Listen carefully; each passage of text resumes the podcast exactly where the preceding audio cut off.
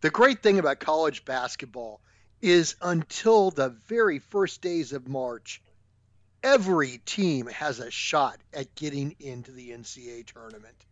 From Connecticut and Purdue all the way down to I U P U I and Louisville, everybody's got a shot. We'll start with half of those conferences today on the College Basketball Preview Edition of Sixth Year Seniors. Come after me! I'm a man! I'm forty! I've been tired of losing to Purdue! I'm not here to round this week! That's why I got a college skip! That's why I was an All-American in Michigan!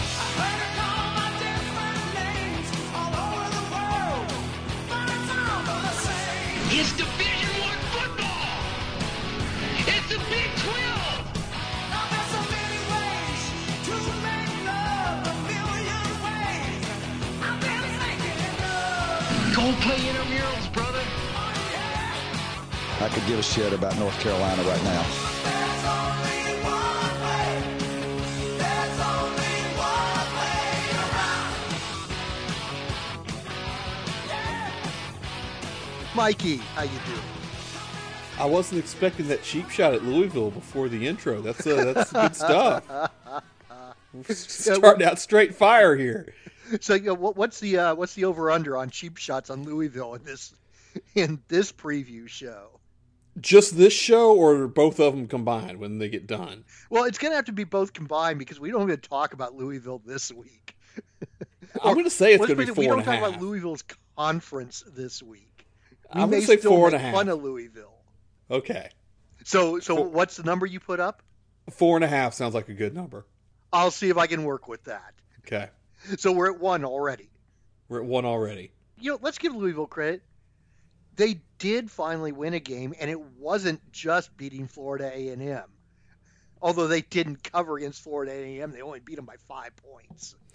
Hey, it's a, it's a W in that left, in that left column there. So finally. So, yeah, I mentioned that every team has a chance, and it's almost entirely true. There are a handful of teams that are ineligible for the N C double A tournament, but that's just because the N C double A is a bunch of dickheads. Transitional teams require years to become eligible for the N C double A tournament. Do you know the reason why, Mike? Why they're ineligible? Yes. For the tr- for the No, I figure we're moving away from this. You know, coaches have always been able to do it. Players can now do it, but I don't know why teams can't do it. Well, the reason is, I, I, I had to do some research because I was curious myself. It's because they don't want teams moving up from the lower divisions just because they have a couple of hotshot players and think they can make a run immediately. So that they want the university to be solid as a team rather than just having a few hot guys who then leave and the team is horrible in Division One. That's the N C double A's reasoning behind it. I guess that makes sense, but come on. So there are there are a handful of teams that are ineligible this year that have been in Division One for a couple of years. Merrimack in the Northeast, Bellarmine in the Atlantic Sun, and when we get to that, that's an interesting case. Tarleton and Utah Tech in the W A C, U C San Diego in the Big West, and Saint Thomas in the Summit. And, you know, we haven't talked about this in football. We only had one chance. Do you know who Utah Tech is? Oh, no. Uh, no, I do. I actually, I don't think I do, but when you bring it up, maybe I do. That is the formerly Dixie State. Yes. Now that you say that, yes, I remember that now. The university changed its name over the summer because alumni felt that having Dixie on their resume was a deterrent to getting jobs. That's even though the school's a... in Utah, for crying out loud. Yeah, exactly. That's not a horrible uh, thought process there. But yes, this is the former Dixie State. Then we've got a handful of first-year D one schools. We have Lindenwood in the Ohio Valley, Queens of North Carolina in the Atlantic Sun. They've already made a name for themselves. Southern Indiana in the Ohio Valley, Stonehill in the Northeast, and Texas A and M Commerce in the Southland. They all should be ready for the N C double A tournament. I believe it's in four years from now. There are multiple A and M Commerce graduates in my family. Oh, are there? Yeah, I'm married into a Commerce family. Where is Commerce exactly? It is up I thirty, probably about halfway between... Uh, not quite halfway. It's it's about an hour northeast of Dallas, off I thirty. Northeast of oh, okay. So that's yeah. that's like pretty close to where you are. Yeah, it's about it's about a forty minute, uh, fifty minute drive from here. Well, I mean, considering Texas, that's close. Yeah, that's pretty close. I once interviewed for a job at A and M Commerce many many moons ago. Ah, okay. Oh, nice so campus. Commerce is actually a town. Yes, yes, yeah. It is, it, it is a town. Gotcha. I, I assumed that it was like a business school and Commerce meant, you know. Like, that's what I thought until I was educated otherwise. All y'all towns in Texas look alike. Yeah, that's not wrong. All right, before we get to the conferences, there are two schools going independent this year, Chicago State and Hartford. Hartford's, well, they're both pretty unique cases. Hartford is unique because they are in the process of dropping down to Division three. This is their last year in Division One. Apparently, the Hartford head coach, John Gallagher, has not been happy about having this job because at least one member of the Board of Regents told Gallagher that Hartford was not dropping down to D three when Gallagher had an assistant coach deal with Oklahoma and turned that down to stay with Hartford. Oh, He's wow. now suing that Board of Regents. Good Lord. Uh, Gallagher is also claiming the university isn't supporting the team in its last year in D one. For instance, they're not bringing along uh, medical staff for road games. They're relying on the home team's medical staff. It just sounds like Hartford. Hartford is a definite play against on the road. Let's just put it that way. Gotcha. Yeah, it's a dumpster fire there, it sounds like. Meanwhile, Chicago State have gone from the W A C to being an independent, but they're going to stay in D one. The reason that they moved out of the W A C was because they didn't like the nine hundred plus mile road trips. And hey, I don't blame them for that. But this year, they've only got eight home games. They're still mm. traveling all over the place. Didn't they kind of know that they were signing up for the nine hundred plus mile road trips in the W A C, or has the W A C did, you know, changed enough over their tenure there where it, everything shifted west? Well, as far as I know, um, the W A C, the Western Athletic Conference, exactly, has always had Western teams in it. I always thought Chicago State was an odd fit for the W A C. Yes. I'm, you know, I mean, that that's an Ohio Valley, a Horizon kind of school in my mind. But oh, yeah, absolutely. Uh, I, I don't know. Maybe the Horizon and whatnot doesn't want them. The Horizon yeah. said, Chicago? I don't know where Chicago is. That's it. Yeah, they don't. They, they don't know what a Chicago street fight is. What is a Chicago State street fight? Luger, you're not from Chicago. You don't know what it's like. That's a fight can scratch for everything. Hey, the closest you've been to downtown and the hood is when you dropped off your stinking laundry to be clean. Singer, singer, tell him I'm from Chicago. I know what Chicago's like. You tell him, Lex. You are from the white collar section of Chicago.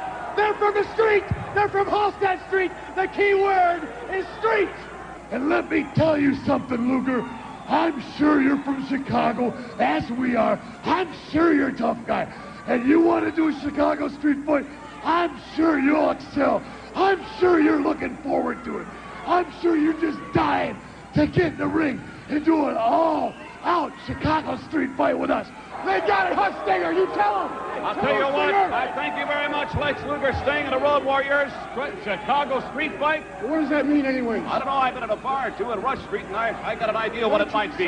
Chicago thirty seconds from now. What did you just say? I'm from Chicago. What is a Chicago Street As Fight? As things be. So those two teams, I guess, I guess you could say those two teams are also not N C double A tournament worthy.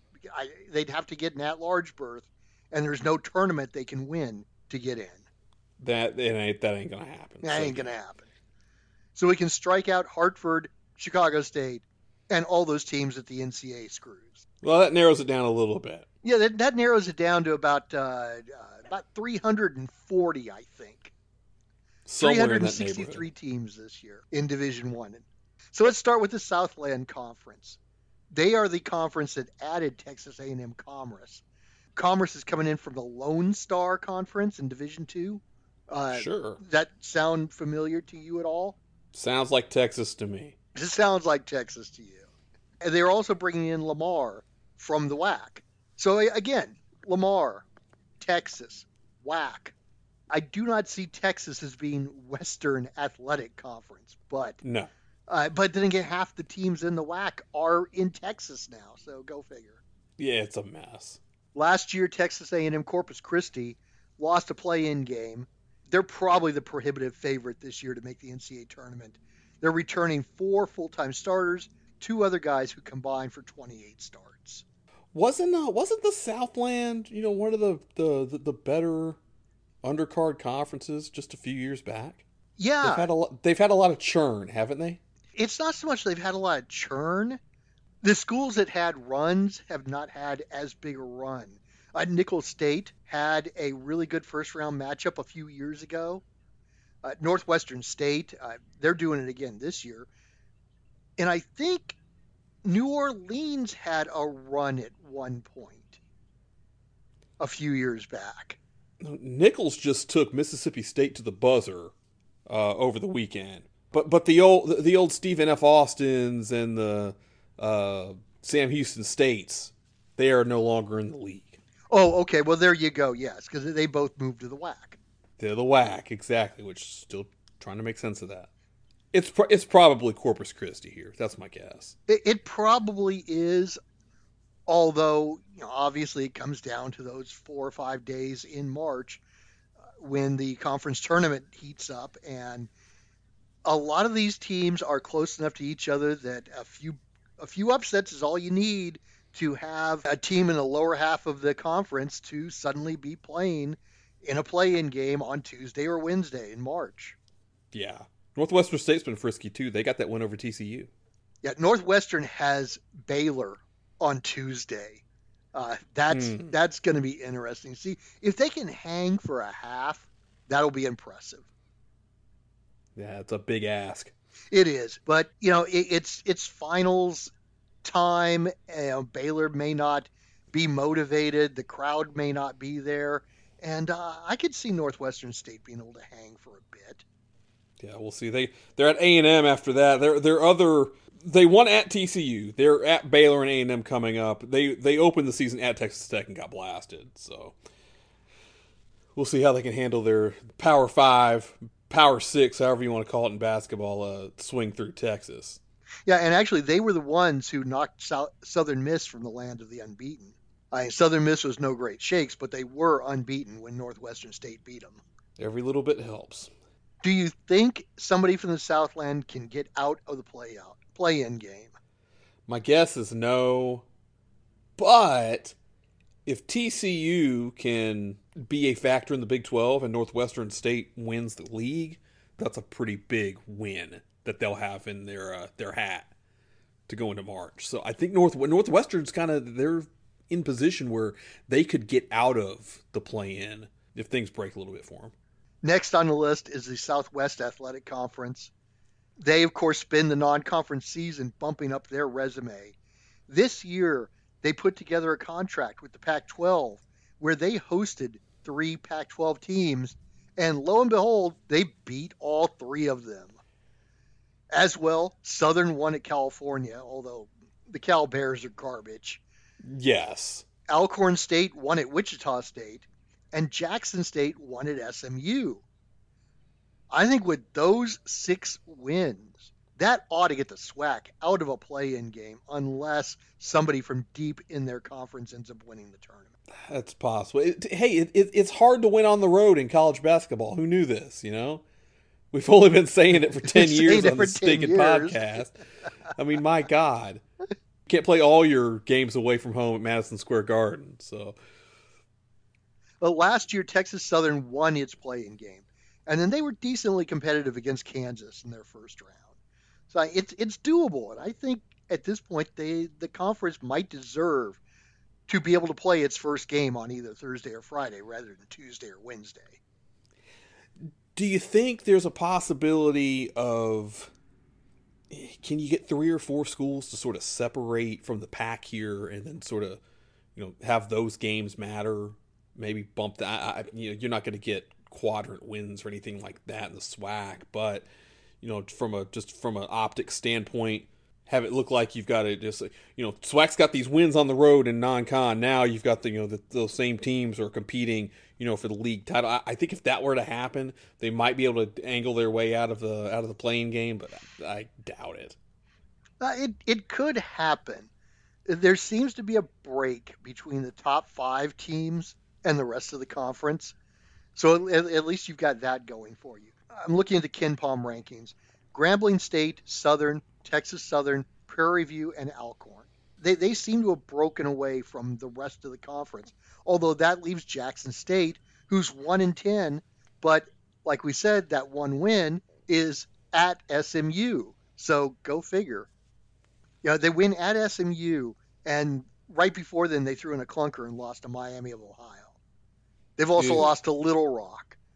Uh, so that S M U game might be a figment of somebody's imagination. Although, again, we'll find out, because Jackson is at Alabama on Tuesday. Much like Northwestern State and Baylor, can they hang for, say, a half? But yeah, another big ask there, especially a, a pissed-off Bama coming off blowing that game against uh, Zags over the weekend. Yeah, and, and Deion Sanders won't be walking through the door to get applause. Yeah, he ain't SWAC no more. No. Oh, man, how quickly they turned on Deion. Yeah. How thought? I have my thoughts on that, and this is not the place for it. So okay. okay. Maybe on another episode. Couple of players to note. Grambling State has six foot nine Cartier Gordon, who scored nine points as a freshman at Saint Louis. Then he went to J C in twenty, didn't play the last two years. He's scoring in double digits in every game he's played. There's a guy who's probably better than most anyone in the conference. Therefore, Grambling will always have the best player on the court. And that's a big in, in, in a league that, you know, that far down the, the list here. That that's big. Anything else that stands out for you in this conference before we move on? I got nothing. Gun to my head, I'm taking Grambling. Next, we're going to take a look at the Ohio Valley. They added Lindenwood and Southern Indiana from the Great Lakes Conference in Division two. They also added Little Rock from the Sun Belt. I'm, I'm not sure those adds have really helped them, uh, especially since they lost Austin Peay, Belmont, and Murray State. Those three were sixteen of the last seventeen conference champions. Yeah, you look down the, the card here. I, this this looks like play-in city here for, yeah. for the O V C. I think you can make a case for I, I already made the case for the Southland getting out of the play-in, and depending on how the SWAC is, there's a path there out of the play-in. Ohio Valley, I don't see one here. Yeah, I think this is an easy play-in prediction right here. There's just nobody in the Ohio Valley, and and again, here's where Chicago State could come in and yeah. not have nine hundred mile road trips. Exactly. I, I'm, I'm not sure why they are not looking at the Ohio Valley as a conference to move into. Yeah, there's got to be something there. Unless really, the Ohio Valley's already rejected them. And that could be the case. We don't know the politics on that. Because, again, this goes back to, hey, A Ds, let's let's video record our calls so we can get the, the rejections on tape so we can use it as, as, yes. as fodder later. Yes, yes. I will always go back to that gimmick. Tennessee Martin has an interesting scenario with small forward Parker Stewart. Uh, as a freshman, he played at Pittsburgh. Then he transferred to Tennessee Martin. Then he skipped the twenty-one season, started thirty-one games at Indiana last year, and hey, what do you know? He's back at Tennessee Martin. How does that work? Transfer portal. Good grief. And and he's probably, uh, eligibility-wise, probably like a sophomore. Yeah, exactly. How do you transfer out of a school and then transfer back into a school? Has that ever has that ever happened at like one of the one of the big schools? And I know you know the, the history on this is really really recent as far as multiple transfers, but good grief! I know kids have transferred away from a school in a conference to a smaller school and then transferred to another school in that same conference where they left. Yes, um, but I, I don't know if they've actually come back to a big school.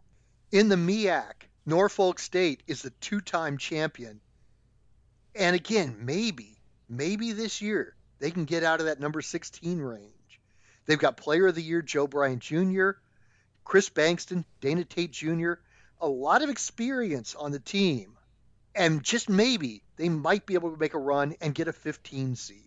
It's possible. Norfolk State has a fifteen. They have, there's some history there. two thousand twelve knocking off Missouri in the first round. If there's if there's a team in the M E A C that's going to get out of the play-in, it's going to be Norfolk State. I think the Spartans are by by far the, the best team in the league, and I think they've got enough talent in the pipeline where not only could they get out of the play-in, I think they could they could catch a, a two seed napping, maybe even a one seed napping if if things broke. If it's the right one seed, exactly, in the right situation, it, you know, things would have to line up. You know, a game to watch for them is Wednesday. They are at Nevada. They'll probably be about a ten-point dog. But again, that's going to be a good barometer to see if they can hang with a team that has an outside shot of getting into the N C double A tournament. Uh, Nevada is probably in the next level beyond at-large possibility. So we'll, we'll see how Norfolk does there. Yeah, their earlier shots at the big boys have not gone well. They were they were fairly competitive with Baylor, uh, but U C L A and Houston kicked crap out of them. So yeah, those were both ugly. Yeah, but again, I mean, it's two of the top five teams in the nation. In the nation, exactly. I, we're not talking Norfolk State's going to win the tournament or anything. We're no. talking about being competitive in a two fifteen game. Also to watch in the M E A C, Coppin State returns the N C double A steals leader in Ninda Tark. He's averaging nearly three steals a game in his career. Nice. Getting two point nine. I and, and I don't have the second digit, but two point nine. Let's see if we can get to three by the end of the year. Plenty of time to go. Let's move to the Colonial Athletic Association. They have taken a deep dive in the KenPom rankings. Last year they were fifteen. This year they're currently twenty-second. Ew. A lot of that is because they lost James Madison, and, and remember how controversial that was. That when yes. M- Madison said they were leaving, and the Colonial said, "Fine, then you're you don't even get to play in our tournament." I mean, they just exiled him immediately. All they added was Stony Brook from the American East, Monmouth from the Metro Atlantic, and Hampton and North Carolina A and T from the Big South. I'm I'm not sure that the Colonial's going in the right direction. They're working on creating a football conference, and these are football schools. Once again, football screws everything up for basketball. Exactly. North Carolina Wilmington won the college basketball invitational in double overtime uh, against Mid- Middle Tennessee, but they lost three of their four top scorers from that championship. Uh, they're revamping quickly. They won the Nassau Championship out in the Bahamas, beat North Texas in that final. And they also gave North Carolina a decent run on opening night. So, Wilmington, is that where we're sitting right now? No, it's Charleston. Oh, I'm going really? with Charleston here. Uh, I like the Cougars a lot. Their game against Carolina was very... It got a little chippy late. They weren't scared to go into the Dean Dome and... and square up with the big boys. They've won against Virginia Tech. They beat Colorado State. They've had some close calls against some teams that, you know, maybe they should have been a little bit better. They beat that. Uh, you know, we talked about Kent State a couple years, uh, a couple of weeks ago on the show. They beat Kent State. I, I like the Cougars a lot in the Colonial here, and I think they could be a a sleeper come March if if they get a good draw. So, how far up the rankings do you think they can get as far as seeds go? I think if I mean they're eleven and one right now. Let's say they let's say they drop one. They split with Wilmington, say in the in the league. They they enter the conference tournament somewhere in the neighborhood of you know twenty six and two or something like that. They if they come out two or three losses, that's a that's a thirteen or a fourteen seed. That could work, especially a thirteen seed. That that's yeah. that that's where you start getting into an overrated four seed from like the S E C conference. Yeah. So it, Charleston could be a problem. Wilmington's good. I I think I think if you want a threat to get a win in March, I think Charleston's the team to look at. A game to watch on New Year's Eve. New Year's Eve is a locked and loaded card. Everybody seems to be playing, and, and all the conferences have put together good matchups. Charleston plays at Townsend on New Year's Eve, and that should be a real rock fight. If Towson can be com- competitive or win the game there, I think that tur- it, this turns the, uh, the the league from a two-team race to a three-team race. Well, I, I, I'm curious to see how uh, how ta- how Towson can, can match up. Hofstra might be able to get in there as well. They've got the returning player of the year point guard, Aaron Estrada, uh, and a six eight guy, Darling Stone-Dubar. And I always like, especially in those small conferences, where you can have the good point guard and the good big man inside, because it's rare for teams to have both of those on one team. Good point. Very good point. We mentioned that Hampton and North Carolina A and T moved in to the Colonial from the Big South. Let's take a look at the Big South now. Along with losing Hampton and A and T, they're also going to lose Campbell in twenty twenty-three. Campbell's also going to the Colonial. So the, the Big South, yeah, is is losing a lot of basketball talent here. They also lost a lot of individual players. Uh, five of the top ten in their all-conference first and second team are not returning, including their player of the year, D J Burns, who went from Winthrop to North Carolina State. I mean, that, that's where transfer portal hurts these small schools. Yeah. Big South's been frisky the last few years. It feels like they took a step back this year. Yeah, they're cutting out divisions because they've lost teams, and they're playing a full round-robin schedule now. Uh, Love that. That's yes, great. Yes. And, and frankly, to me, it's wide open. And, and Ken Palm agrees. Longwood, in their second year eligible, is a defending champ. And Ken Palm projects a three-way tie between Longwood, Gardner Webb, and High Point at eleven and seven, two more teams at ten and eight, Asheville and Campbell, and two more at nine and nine, Winthrop and Radford. That's seven teams within two games of each other. Yeah, it's it, it's a wide open league this year. It, it can easily go seven or eight deep. It's, it's going to be good, which also means there's going to be a lot of cannibalization in the league, which, which will probably um, deflate their their. ceiling as far as a seed goes, seeding goes in the tournament. That's very true. That that could end up pushing them down to like a fifteen or heck, maybe yeah. even a non-play-in sixteen. Possibly. I think things would really have to break bad if that happened, but yeah. Another conference that's taken a nosedive in the Ken Palm rankings is the Mid-American. Ten years ago, the Mid-American was really good. This year, they've dropped from fourteen down to nineteen. In the Ken Palm rankings. And, and you kind of saw this coming. I, I think I think this conference got hurt by COVID more than a lot. They were also the conference that reduced their tournament competition from everybody comes to only the top eight teams. And again, yeah. It's only the top eight this year, which is too bad. I always liked the M A C. They started on like the second Monday of the conference tournament schedule. And that first Monday was four really competitive games between, what would that be, the five through twelve teams. five through twelve, yeah. No longer. And I know it was a financial reason, yeah, because you'd get three hundred yeah. people into the stands for those four games. Yep. So who do you like in the Mid-American? Uh, hard to pick against the Flashes right now. Kent State's been really good. I think Toledo, I think Toledo can challenge them. I don't know about the rest of the league. Ball State's been decent so far. Akron's going to challenge. I don't know if I can go down as deep as Buffalo, but it should be a decent. It should be a decent challenge here. But I like Kent State to win the league. Yeah, I agree. The, the way they have played against uh, it, it was Gonzaga and Baylor, right?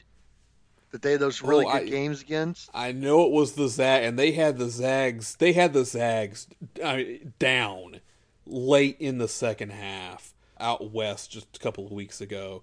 Oh, they Houston, played Houston. They Baylor. played Houston. I'm sorry, they played Houston tough too, but again, the it, playing tough and actually getting a win are two different things, even against top competition like that. But but it gives them some confidence to be able to say, "Hey, we can play with the big boys."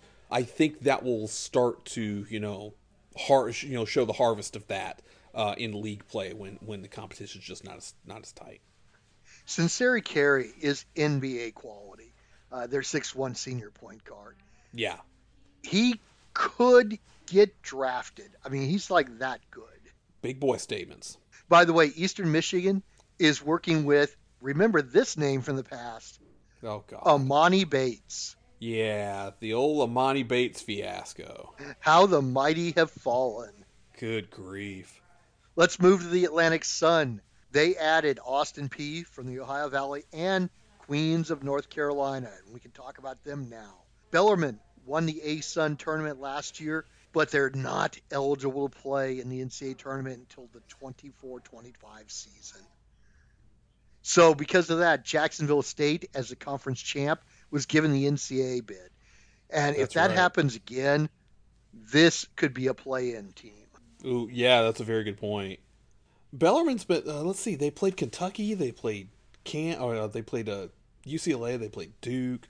Of course, they couldn't beat any of them. They did beat Louisville. That was, you know, they got on my radar because that was tough. That was like think Louisville's first loss of the season. It's like, oh, wait a minute, Louisville's got. Oh, wait, we, we didn't know Louisville was bat, complete, uh, complete bad. dumpster fire when Bellarmine beat them. But uh, but they really haven't been competitive in any of those games.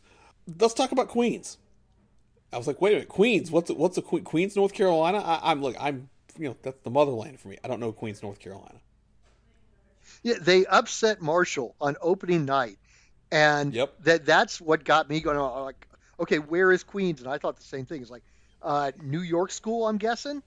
Yeah, yeah, New, and, yeah, new and, school, New York, yeah. And it's like, okay, wait a minute, why are they in the Atlantic Sun? Uh, they are in Charlotte, North Carolina. Queen City, makes sense. Ah, okay. There you go. But they have, they've looked good. Frankly, they could pull the old Bellarmine as well, win the conference tournament and not be able to get into the N C A A tournament. Yeah, I, oh, that would be that really two years in a row. Yeah, yeah. Say, say it's Bellarmine and Queens in the tournament final, and then they have to, well, they'll still pull the top team in the conference rankings. But man, they they might end up having to go deep to find a team that can play in the N C A A tournament. Yeah, that'd be a mess. Liberty is probably a favorite. I mean, there there is that. And remember, what was it? Two years ago, they had that really competitive season where we thought they might actually have an at-large uh, attempt. Yeah, yeah, they they've they've been good. They're they're a step down. Darius McGee's back. Flame Flames got to feel good about their chances. Yeah, in fact, yeah, yeah, yeah. It was the COVID year. That's what I thought. They finished thirty and four, and we never will know what happened. Well, and, you've been saying you've been saying that this year's shaping up like the COVID year, so maybe yes. maybe this is the year we find out what happened. Yeah, so go Liberty. They don't have any really big wins yet. Uh, their, their best is Bradley, and Bradley's starting to fall off the map, unfortunately. Don't have anybody on their schedule late in the year as well that can really bump them up. So I, I, I don't see an at-large berth being able to come from Liberty or, or anybody else in the Atlantic Sun. They're going to have to no, it's going to be the league. Tournament champ. Yeah, absolutely. By the way, Liberty has the two-time Conference Player of the Year guard Darius McGee back. They they're going to be a threat once again. Yeah, I think it's it feels like Queens may be frisky here.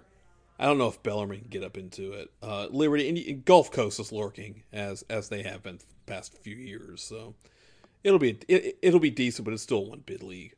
From there, let's head to the Southern Conference, where Furman has sixth-year seniors, Jalen Slauson, Mike Bothwell, returning to avenge that conference tournament final loss to Chattanooga. Remember that one? That's where Chattanooga hit the thirty-five footer at the buzzer to take the win brutal. away from Furman. Yeah. You got to like when you've got town seniors coming back with a chip on their shoulder. Yes, exactly. Yeah, SoCon's been fun the past few years. The Mocs are there. Furman's there. Wofford's there. Greensboro's stepped back a little bit. I don't know if they're going to, you know, they'll be ready to, to step up when conference play turns around. The, I think this is the first league where I say there's a chance you could have a second at large, but a lot of things would have to break right. And, and you need two teams to sort of separate themselves from the league. Really? So so who do you think that at large could be?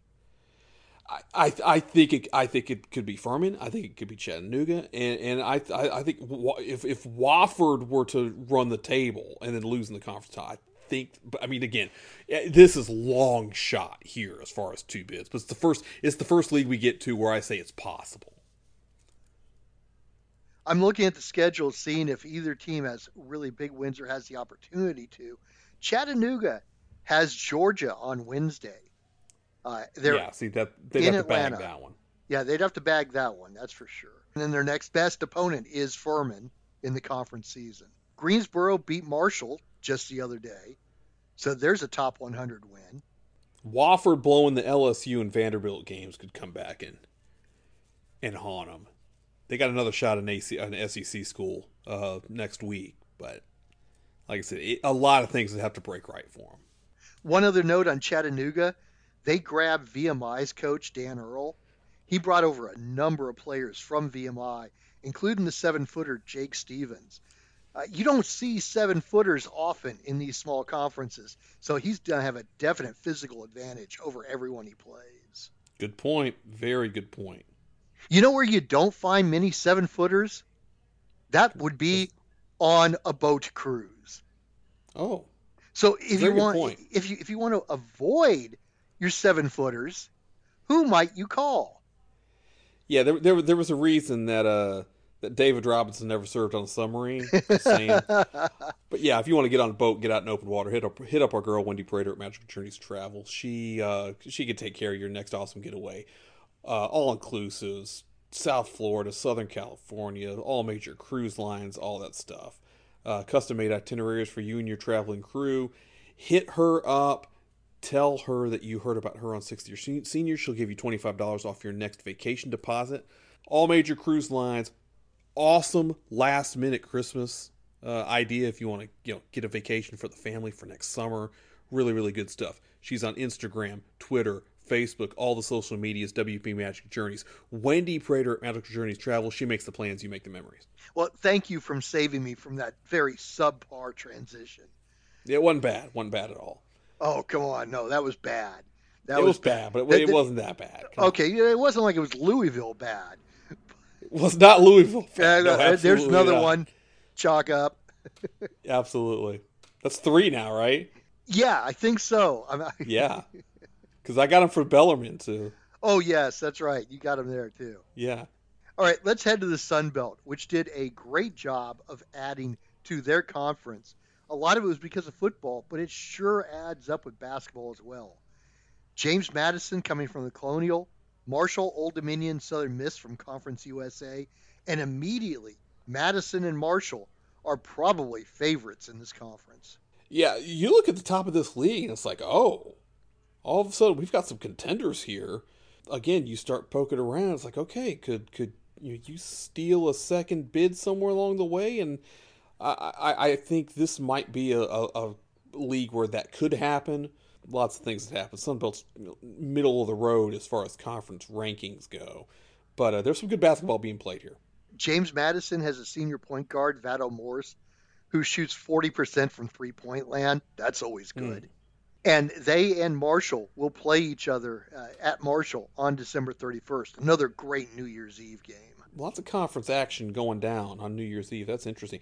I'm looking at the league here. Raging Cajuns, Southern Miss, James Madison, Marshall. I'm going down with the alma mater, too. Troy's been really, really good so far this season. That's five teams right off top that it feels like could legitimately compete for the league here. This is a deep league, and I think there's going to be some really, really good games played to decide this come February. Yeah, and we haven't even talked about last year's league champ, Texas State. Yeah. They, they return their five nine guard, Mason Harrell. I always love when the small guys can play with the big boys. It's always good stuff. You mentioned Louisiana. They are ten and one right now. They have a shot at the crisp, beardless Texas Longhorns on December twenty-first. Yeah, we saw what we saw what a mess that that was last week for, for the Longhorns. So yeah, I think I think Louisiana's absolutely got a shot there. No kidding. I mean, if it if if Rice, as I believe they were a twenty-three point dog, It was, was something able like was that. able to take Texas to overtime. Man, that that that was just not good. Louisiana also with a win over uh, over S M U. Yeah, I th- I think here again, there's a chance at an at-large bid if things break right, as long as the top four or five don't, you know, cannibalize each other. Exactly, which is which is can happen sometimes. So a lot of teams left Conference U S A for the Sun Belt, and because of that, C U S A is down to eleven teams. They've scrapped their divisions, and they're now playing a double round robin. So at least they can claim. Uh, how, how is it that the Big twelve used to claim uh, one we, one what? true champion? There we go. There we go. But are they playing a conference tournament? Because if they're playing a conference tournament, then what's the point, right? Hey, come on! Don't let don't let facts get in the way of marketing. Florida Atlantic is ten and one right now. Their lone loss is to Mississippi, but they really haven't beaten anybody yet. Their big test will come up over the Christmas holidays. December twenty-ninth, they're at North Texas. January fifth, they host U A B. That starts their conference play. So Florida Atlantic is for real in any way. They've got to win one of those games. They won at Florida, although Florida's been underwhelming so far this season, but they you know, that's not a bad that's not a bad win. So. No, that's okay. That's true. Yeah, but the, yeah. The Owls, the Owls have been good. They went across the ocean to beat Florida. Went across the ocean, exactly. Do you think U A B has a shot at being an at-large bid? Right now, they are forty-eighth in the Ken Palm rankings. It's possible. Win over South Carolina. That you know, you you get a win over. You know, they they want to they want to get to Georgia. So that's a couple of S E C wins that they have in the bag there. If they were to go on a run here and, you know, let's say win the league and then lose in the conference final, I think it's possible, especially depending how, how dominant they look. You you go down the you, a quick rundown of the of the standings here. Not a lot of losses across the board. There's but the, the schedules for a lot of these teams haven't been that tough. Uh, I, I think when things shake out in the wash, U A B is going to be right there. I'm leaning F A U right now, but I think U A B will be right there at the end. I think it'll come down to Florida Atlantic and U A B. But there's a number of teams, like you said, that are going to make life tough for the Big Two. Western Kentucky has a seven foot five shot blocker in Jamarian Sharp. He was actually the nation's leading shot blocker last year, four point six two blocks per game, which is even more than Walker Kessler at Florida. You mean at Auburn? Or at Auburn, or, yes. Yeah. Walker Kessler transfers out of Carolina. Carolina goes to the national championship game. What what might have been Walker Kessler? My God. Um, don't get me started on that. Let's head next to the Missouri Valley. They added Illinois and Chicago from the Horizon and Belmont and Murray State from the Ohio Valley. But did not add Chicago State. No, they did not add Chicago. They did not want Chicago street fights. Obviously not. They lost Loyola of Chicago. Yeah, so yeah I, there yeah, you go. It's, it's, I guess you could only have one team from Chicago in the Missouri Valley at one time. You lose one and you bring the other one in. Yeah, good point. Not too much, not too much Chicago. Drake looks like the heavy favorite here. And I thought they might have had a shot at an at-large bid, except just this past week, they lost to both Richmond and Saint Louis, and that Saint Louis loss was bad the other night. They were up, I think, seven points with about four to go, and Saint Louis closed out on a seventeen to three run. Mm, Not only did Saint yeah, Louis win, but they covered a five and a half point spread. Brutal. Drake has one more shot. They play Mississippi State in Lincoln, Nebraska on Tuesday. I I I, I know that's kind of a maybe semi-home game for Drake, but that's an odd place to be playing Mississippi State. That is an odd place to be playing Mississippi State. Is there some sort of shenanigans scheduled with Nebraska where they're, they're doing some sort of doubleheader gimmick? That's my only thought on that. But they are loaded. They've got guards, Garrett Sturts, D J Wilkins, and Roman Penn, all returning for their sixth year. Combined, they have two hundred fifty-two starts in their college career. Oh, good Lord. That is a ton of experience. Add to that, they've got a six seven forward, Tucker DeVries, who's a preseason player of the year candidate, and the coach's son. Well, that always helps out. See, I, I think it's Drake's to lose. But who knows? You know, they, they already lost to Indiana State in their in their conference opener. it just seems to me like Drake might be very talented, but also capable of losing games they're supposed to win. That might be a fair observation there. Anybody else you're looking at in the Missouri Valley? I got nobody else in the Missouri Valley. Don't have a good read on that league at all. Let's head over to the American then. And this will be the last year of the American as we know it, unless more shenanigans happen. Houston, Central Florida, Cincinnati leaving. This could be a year where, hey, Houston wins the national title for the American Conference and then splits on them. It's kind of like the year Louisville won the won the national title and went to the A C C the next season, right? Oh, did they? I think so. When, I think when Louisville won, they were in the Big East, and I think they went to the A C C the next season. Houston winning the national championship is a legitimate possibility here. They look fantastic. No kidding. That freshman center, Jerice Walker, he's a star.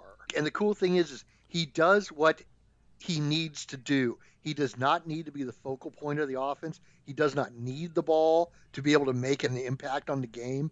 I really like what he does. He had a great game against Virginia, where Houston beat Virginia the other night. Very good. That's as good a win as any team is going to have this season. At Virginia, winning at yeah. Virginia is hell. I've seen it with my own eyes over the past decade. Winning at John Paul Jones Arena is hell. That's a big, big, big time win for the Cougars. I'm almost willing to say they're the favorites right now to win the national championship. Oh, that's a big they've impressed statement. They've impressed me that much so far this season. They're number two in KenPom, but only because UConn is still unbeaten. I have a feeling that as soon as UConn loses a game, Houston will jump back up into the number one spot. Probably. The voters aren't giving them a lot of credit right now. Uh, mm. It's Purdue and UConn, the top two in the uh, in the polls. I, I can see Houston. I, they they were really good last year. They've got a lot of talent coming back, uh, yep. in, including Marcus, Marcus Sasser. I Sasser is again he he's the kind of team leader who can elevate the rest of the team. Yes, does not get shook. He was impressive in the in the tournament last year. Oh yeah, Memphis has five players using their fifth year of eligibility, three other redshirt seniors, and three more true seniors. I, if Penny's going to do it, this has got to be the year. They took Bama to the limit in Tuscaloosa uh, last week. Would have been big to be able to, to close that out, but they couldn't. But that's not. They really don't have any other. You're skimming the skimming the resume so far. There's really not a, a, else there. But they're winning games. Well, they, they beat Auburn right before.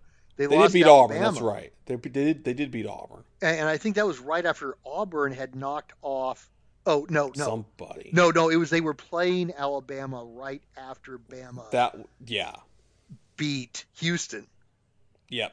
Oh, I, I like Memphis, but I have liked Memphis for many years and always gotten screwed by them. I'm kind of tempering my enthusiasm, although I do have...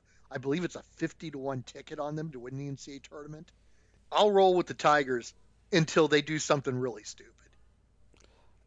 I'm curious to see if the pieces will continue to fit together through conference season. Some Memphis gets out. It feels like when Memphis gets out of whack, it really goes off the rails. So we'll see if Penny can keep the train on the track. One thing I do like is that Penny's son, Jaden, is not the vocal point of the team. I they, they've accepted that he is a rotation player, and that's it. And that's always tough because yeah. when when you're the coach's son, you either need to be the best player or you need to be deep on the bench. And yes. and he is neither in this case, and yet they're making it work. Yes, and that that could be a tricky uh, tricky line to, to step on. And I think they might have figured it out.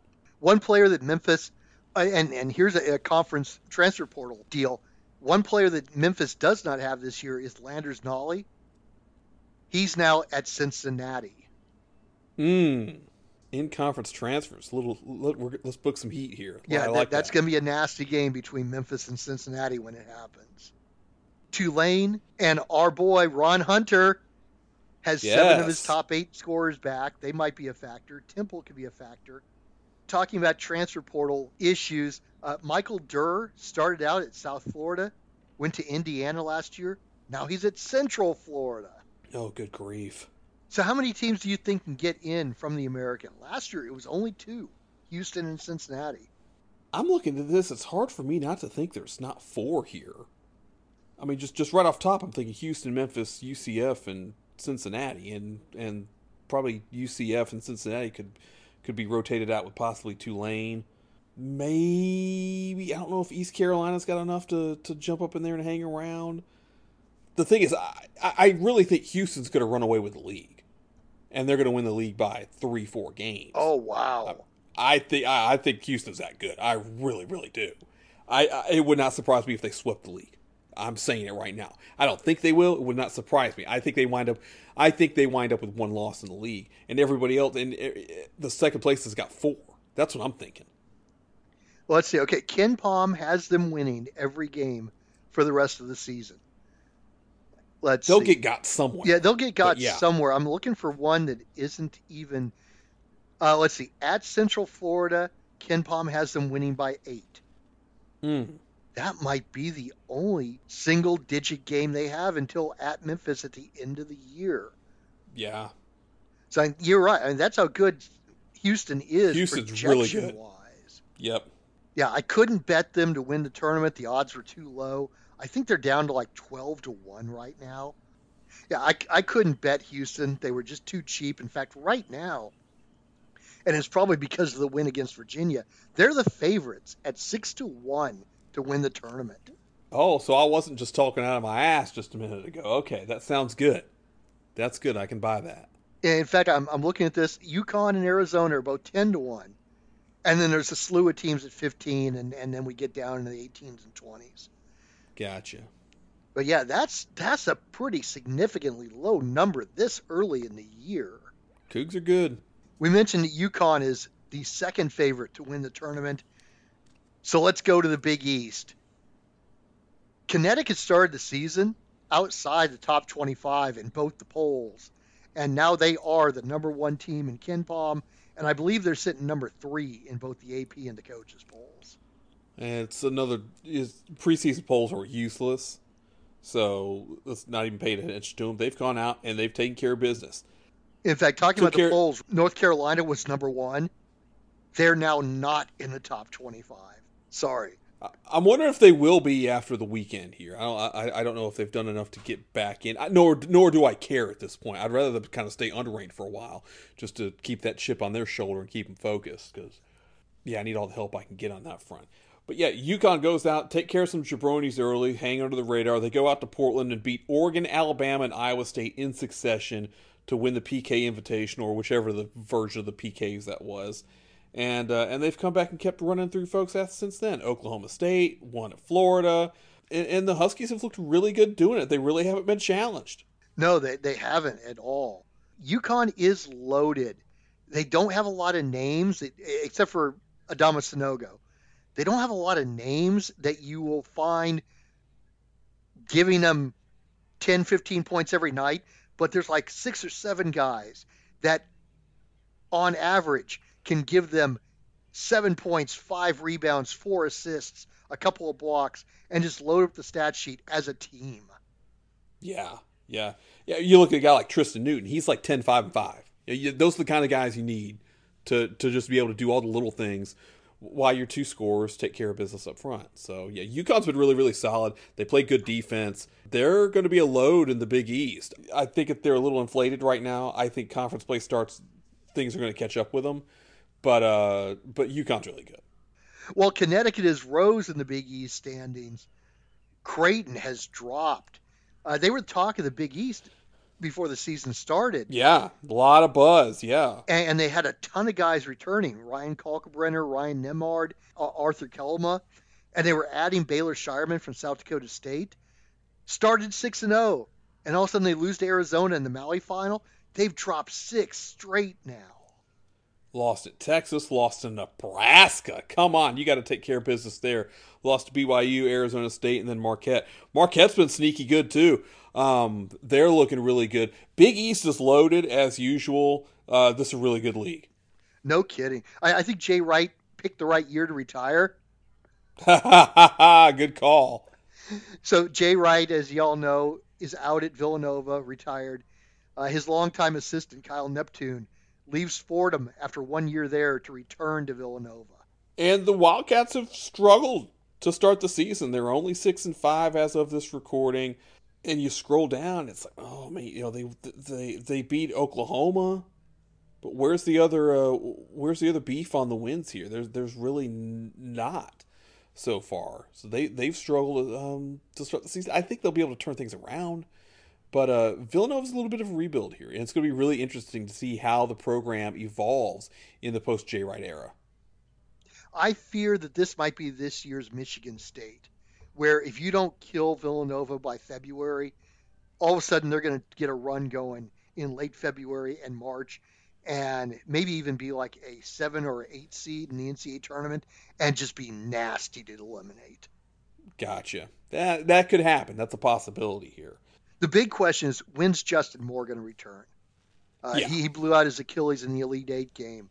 If he can come back and be any semblance of himself late in the year, that might be what Villanova needs to get that run going. Very good call there. Very good call. Hey, you mentioned Marquette. I who knows, this might be the year for Shaka Smart and Marquette, but every time the Marquette looks good, that's not Shaka Smart's realm. He likes playing the underdog. Uh, exactly. Can can he coach a Marquette team when they're favored to win games?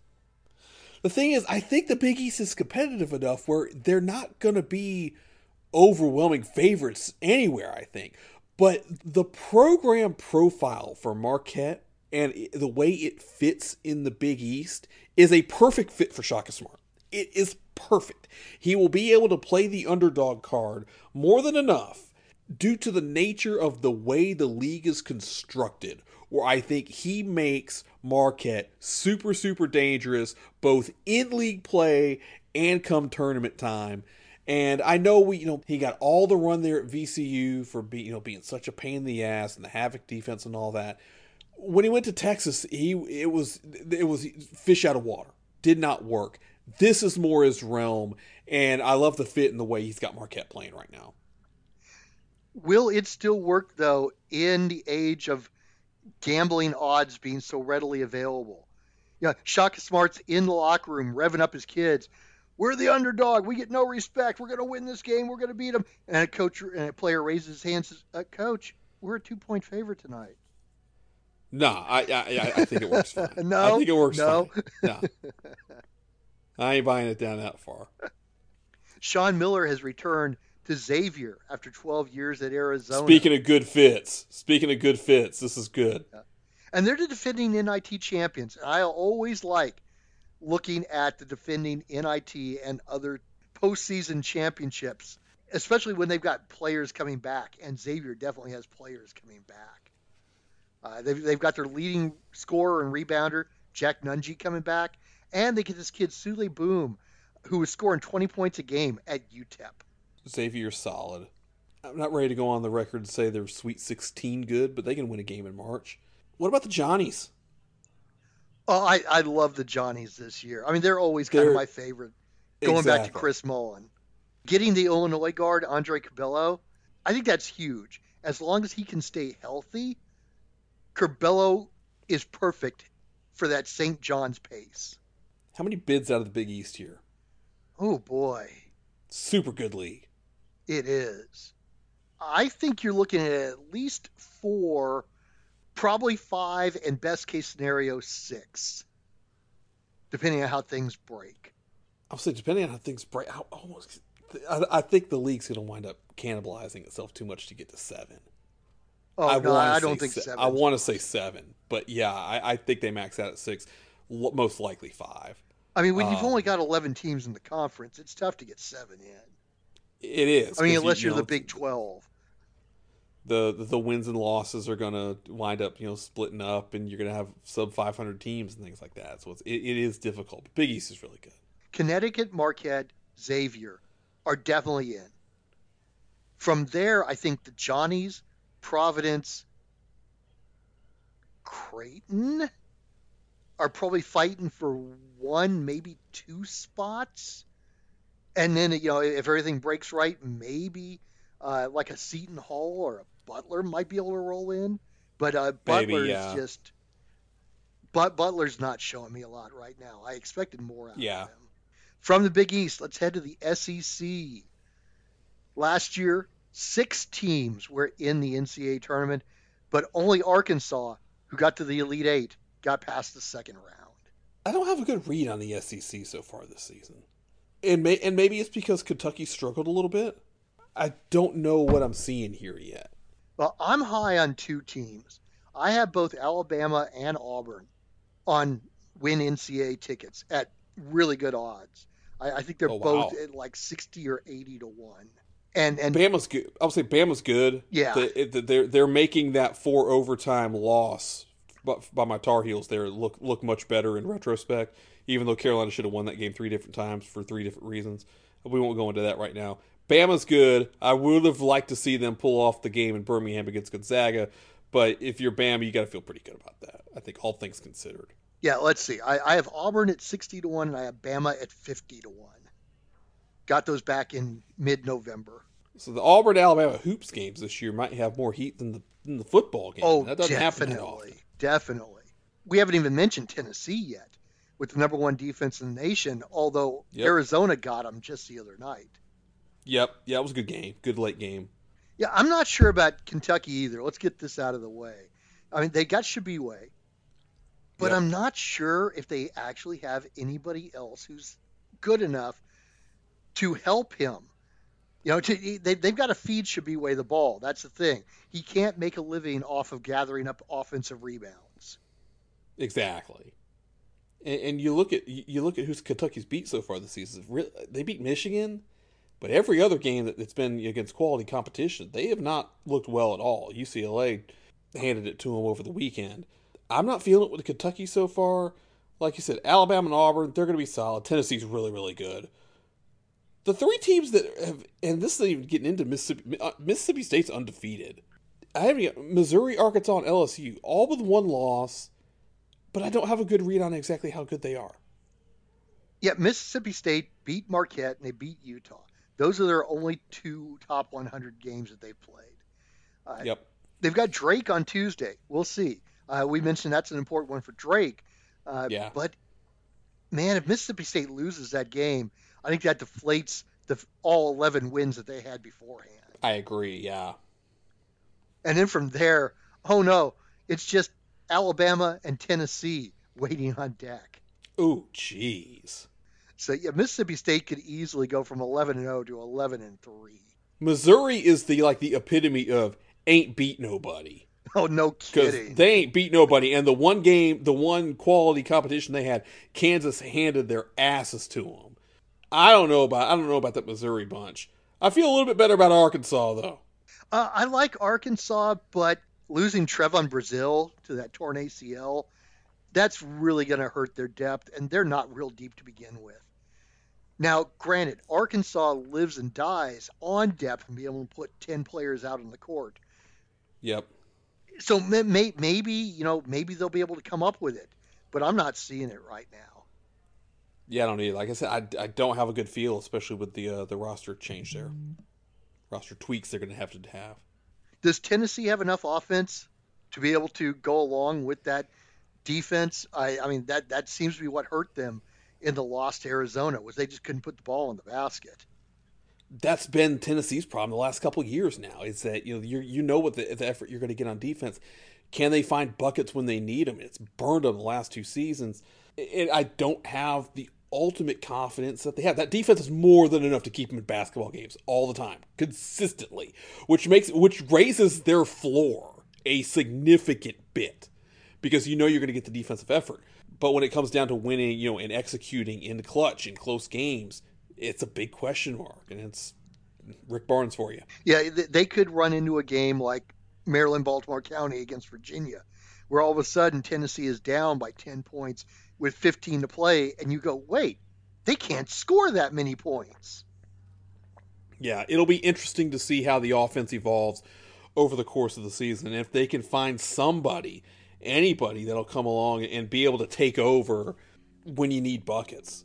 And I mean, they've got guys. You, you you look at the roster; they've got five guys that are averaging double digits, but that's like literally all they're averaging. Nobody is is stepping up and be able to score, you know, sixteen points a game uh, to be able to get those extra buckets just when you need to stop a run, when you need to have a bucket. it's just not there for Tennessee. And just to see how that plays out over the course of the season is going to be very, very interesting. They are three hundred thirty-third in field goal percentage. Ooh. Yeah. Ooh, that does not win you a championship. Absolutely not. So how many teams get in from the S E C? Six made it last year. They really didn't have a good tournament. I see five automatics. After that, I'm really not sure. I, I'm going to take a guess that one or two teams from like the six through ten spot will get in, but they'll be, they might be like eleven seed play-in games. It's it's it feels like six. Like like I don't I think five is way too is not nearly enough. Six is the number, and like seven's too much. It's like they're going to get six. Which six is it going to be? That's what it feels like to me. Yeah, so you got about five teams playing for one spot. Yes, but yeah, exactly. All right, let's go to our final conference of this preview show. We're going to the Big Ten. So, yes, folks, to hear Mikey's rant on the North Carolina Tar Heels, you'll have to wait for the day after Christmas. We're heading to the Big Ten, and the number one team in the nation, according to the polls right now, the Purdue Boilermakers. They've been great so far. They've been fantastic. I've sang his praises on episodes. Zach Edey looks like a brand new ball player. He was a problem last year. He is. He seems like the problem this year. His impact on both sides of the court has been absolutely outstanding. He's not lumbering around like the Big Show anymore. He actually looks like an athlete. Zach Edey's been absolutely fantastic. And I wonder, is Jaden Ivey going pro? Addition by subtraction for this Purdue team in the tournament last year, and particularly in that loss to Saint Peter's, it felt like you had Edey and you had Ivy, and in that game in particular, it felt like they were absolutely one hundred percent were not compatible whatsoever. And is him not being there addition by subtraction? And we kind of talked about this a couple weeks ago, and I I believe you're correct. I believe, and no offense to Jaden Ivey. I love Jaden yeah. Ivey. He was dynamic last season. I, I, I think it's actually a learning curve for Zach Edey, where last year Edey deferred to Ivy too much, and Ivy said, okay, I'll take the shots. Where yeah. Ivy should have looked at Edey and said, no, no, dude, you are the you are the man. I shouldn't be taking all these shots. Now, with Ivy gone, Edey knows he's the man. He's not deferring. He's not passing it out to a three-point shooter who shouldn't be taking that three-point shot. He's rolling into the basket and just killing, you know, whoever's guarding him at that point. He's playing thirty-one minutes a game, twenty-three and fourteen. I mean, what else do you want? What else can you ask for? Yeah, and, uh, and he's not getting guy. in foul trouble, and he's not getting exhausted. Yeah, exactly. Uh, he's a scary, scary man. Averaging less than two fouls a game. Yeah, I didn't. See? I didn't even think about that. That's tremendous. I mean, that means he can stick around as long as you can keep him on the court. And what'd you say, thirty-one minutes? Right thirty-one minutes. And, and this is this is non-conference. You know he'll you know he'll be ready for you know for four or five more minutes a game when league play starts. Right. When but you he, really need him. When yeah. The, when, and when so the competition picks up. He, he's got the cardio. I mean. Yeah. That's without question. Yep. He's been fantastic. Everybody gets excited about, you know, highlight reel plays from smaller guys. And I know the N B A is not about big men anymore, but Zach Edey, I, I think, will can, can redefine the N B A just by being the dude that nobody can stop. And you know, he's seven inches taller than Giannis, for instance. Exactly. Yeah. He, God, he's a big dude. I might be speaking out of turn here. Is he like the next? I see a lot of Tim Duncan in the game. Is that crazy to say? Oh, yeah. I, I actually was thinking Ralph Sampson without knee problems. That's not that's not bad either, because it felt like Duncan was sort of the evolutionary Sampson, too. Yeah.